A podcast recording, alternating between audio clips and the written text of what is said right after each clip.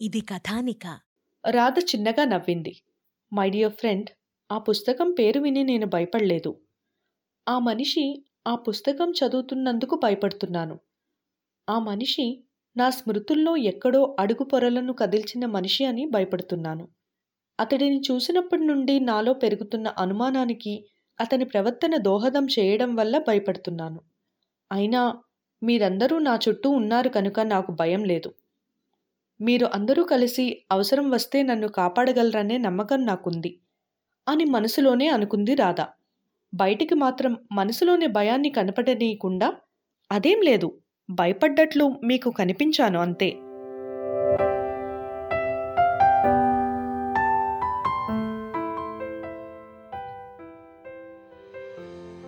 అందరూ ఎయిర్పోర్ట్ నుండి హోటల్కి చేరుకున్నారు. ఎన్నో అంతస్తులతో ఎంతో విశాలంగా కట్టబడిన హోటల్ అది. ఈ మధ్య కాలంలోనే బాల్టిక్ సముద్రం ఒడ్డున విదేశీ యాత్రికులకు సౌకర్యార్థం ఐదు నక్షత్రాల సౌకర్యాలతో దీన్ని నిర్మించింది సోవియట్ ప్రభుత్వం.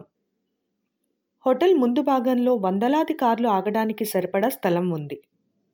అది కూడా చాలా ఎత్తైన ప్రదేశంలో ఉండడం వల్ల ఒక వైపు నుండి విశాలమైన మెట్లు రెండో వైపు నుండి బస్సులు కార్లు మొదలైన వాహనాలు వెళ్ళడానికి సిమెంట్ రోడ్డు ఏర్పాటు చేయబడింది.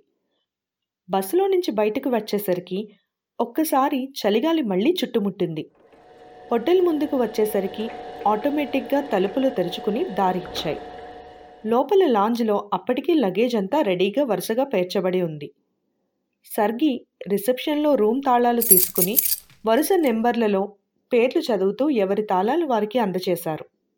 ఎవరి రూమ్కు వాళ్ళు వెళ్ళిపోండి. ఐదు నిమిషాల్లో మీ లగేజీ రూమ్ దగ్గరికి వస్తుంది. స్నానాలు ముగించి గంటలో తయారైపోతే రెస్టారెంట్కి వెళ్ళి తర్వాత ఊర్లోకి బయలుదేరదాం. టైం ప్రకారం అన్నీ జరిగిపోవాలి. అన్నారు రామరాజు గారు. అందరికీ ఎనిమిదో ఫ్లోర్లోనే రూమ్లు అలాట్ అయ్యాయి.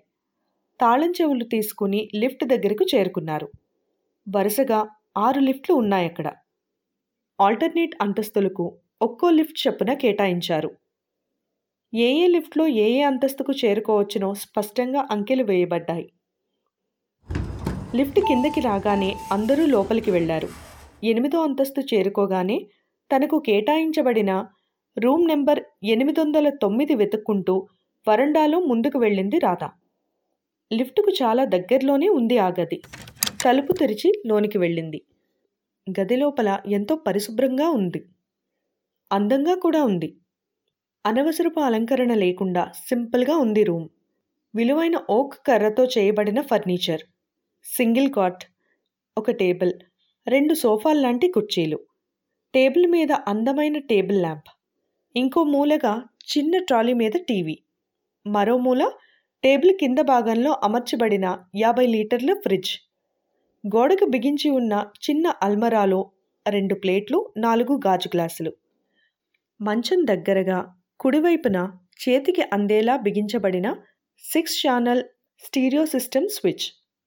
Table సొరుగులో హోటల్ బొమ్మతో అందంగా ముద్రించబడిన కవర్లు కాగితాలు స్క్రిబ్లింగ్ ప్యాడ్. గది ఎంతో విశాలంగా ఉంది. గది నేల మీద ఒక మూలగా స్పేస్ హీటర్లో నుంచి వెచ్చగా గాలి లోపలికి వస్తుంది.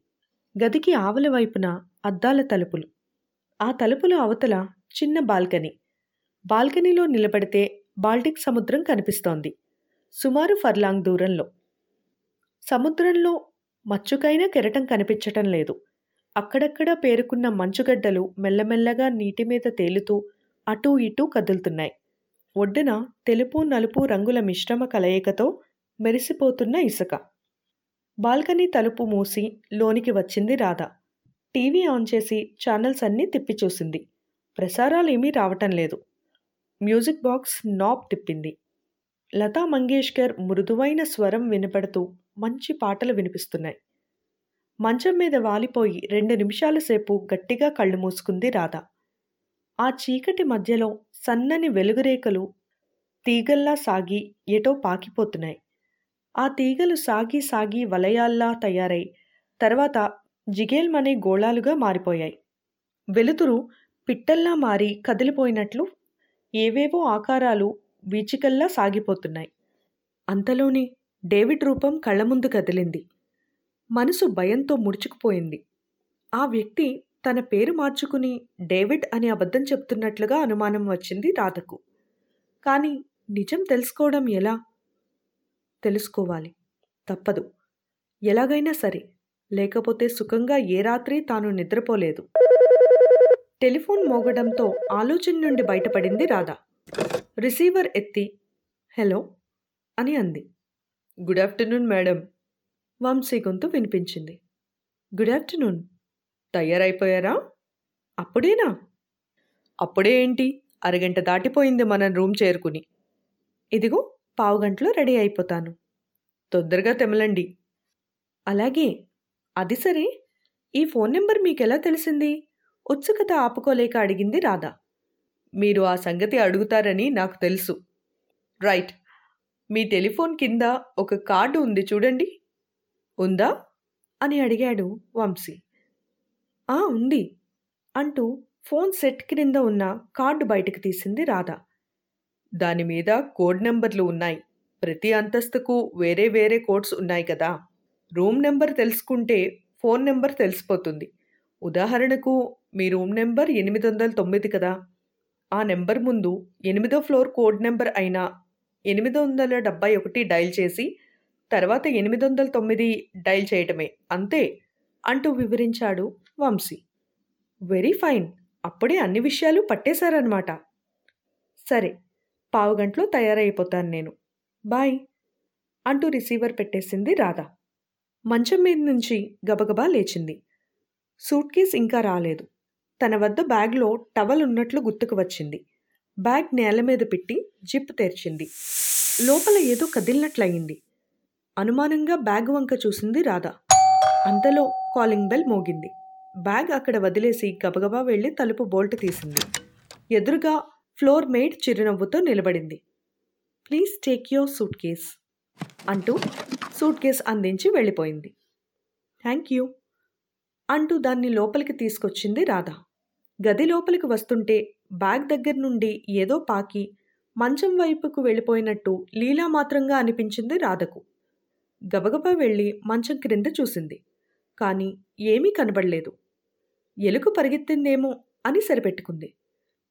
కానీ ఎలుక ఇటువంటి ఫైవ్ స్టార్ హోటల్ గదుల్లో ఎలా వస్తుంది? అని కూడా కాసేపు ఆలోచించింది. అంతలోనే అది బహుశా తన భ్రమ అయి ఉండొచ్చని సరిపెట్టుకుంది. గబగబా బ్యాగ్ నుండి టవాల్ బయటకు లాగింది. దాంతోపాటు నల్లని పాలిథిన్ సంచి బయటకు వచ్చింది. ఈ సంచి తాను బ్యాగ్లో ఉంచలేదు. మరెలా వచ్చింది? అని కొంతసేపు ఆలోచించింది.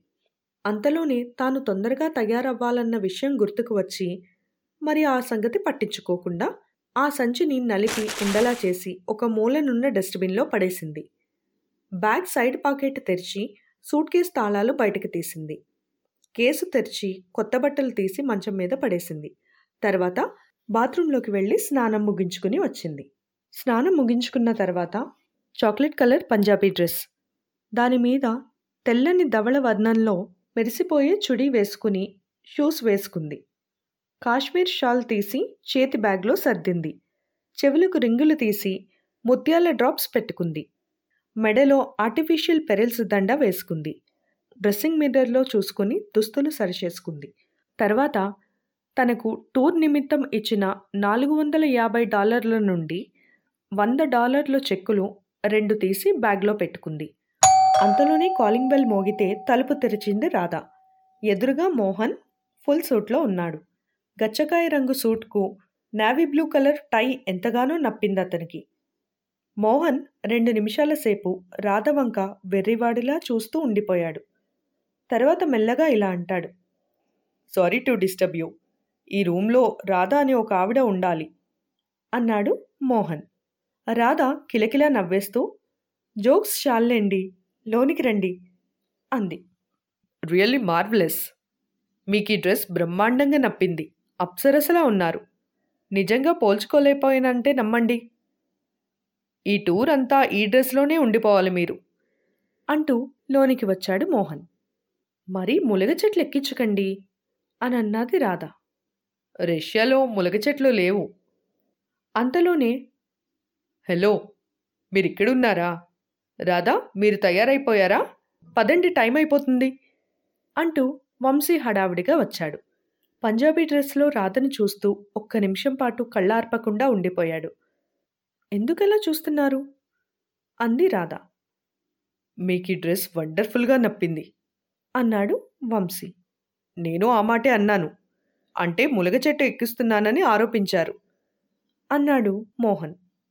పింక్ కలర్ స్వెటర్లో మెడలో యశికా కెమెరాతో ట్రిమ్గా తయారైన వంశీవంక చూస్తూ రాధా ఇలా అంటుంది. మరీ పొగిడేయకండి. పదండి బయలుదేరుతాం అని అన్నది. ముగ్గురు బయటికి వచ్చారు. రూమ్కు తాళం పెట్టి కిందకు దిగి తర్వాత రిసెప్షన్లో తాళాలు అందజేశారు సరిగ్గా గంటసేపు తర్వాత ఎనిమిది వందల తొమ్మిది రూమ్ నెంబర్ గది తాళం తెరిచి రూమ్ శుభ్రం చేయటానికి లోపలికి వెళ్ళిన రష్యన్ యువతి. మంచం కిందనున్న కార్పెట్ సద్దబోయి కెవ్వుమని కేక వేసింది. కేక వేయకముందే ద గ్రేట్ ఇండియన్ వైపర్ కసిగా కాటు వేసింది ఆమె కాలి పైభాగంలో.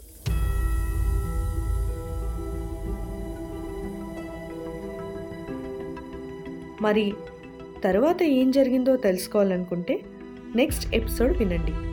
ప్రతి శుక్రవారం మీ ఫేవరెట్ పోడ్కాస్ట్ యాప్స్లో రిలీజ్ అవుతుంది. ఒక రాధా నలుగురు కృష్ణులు.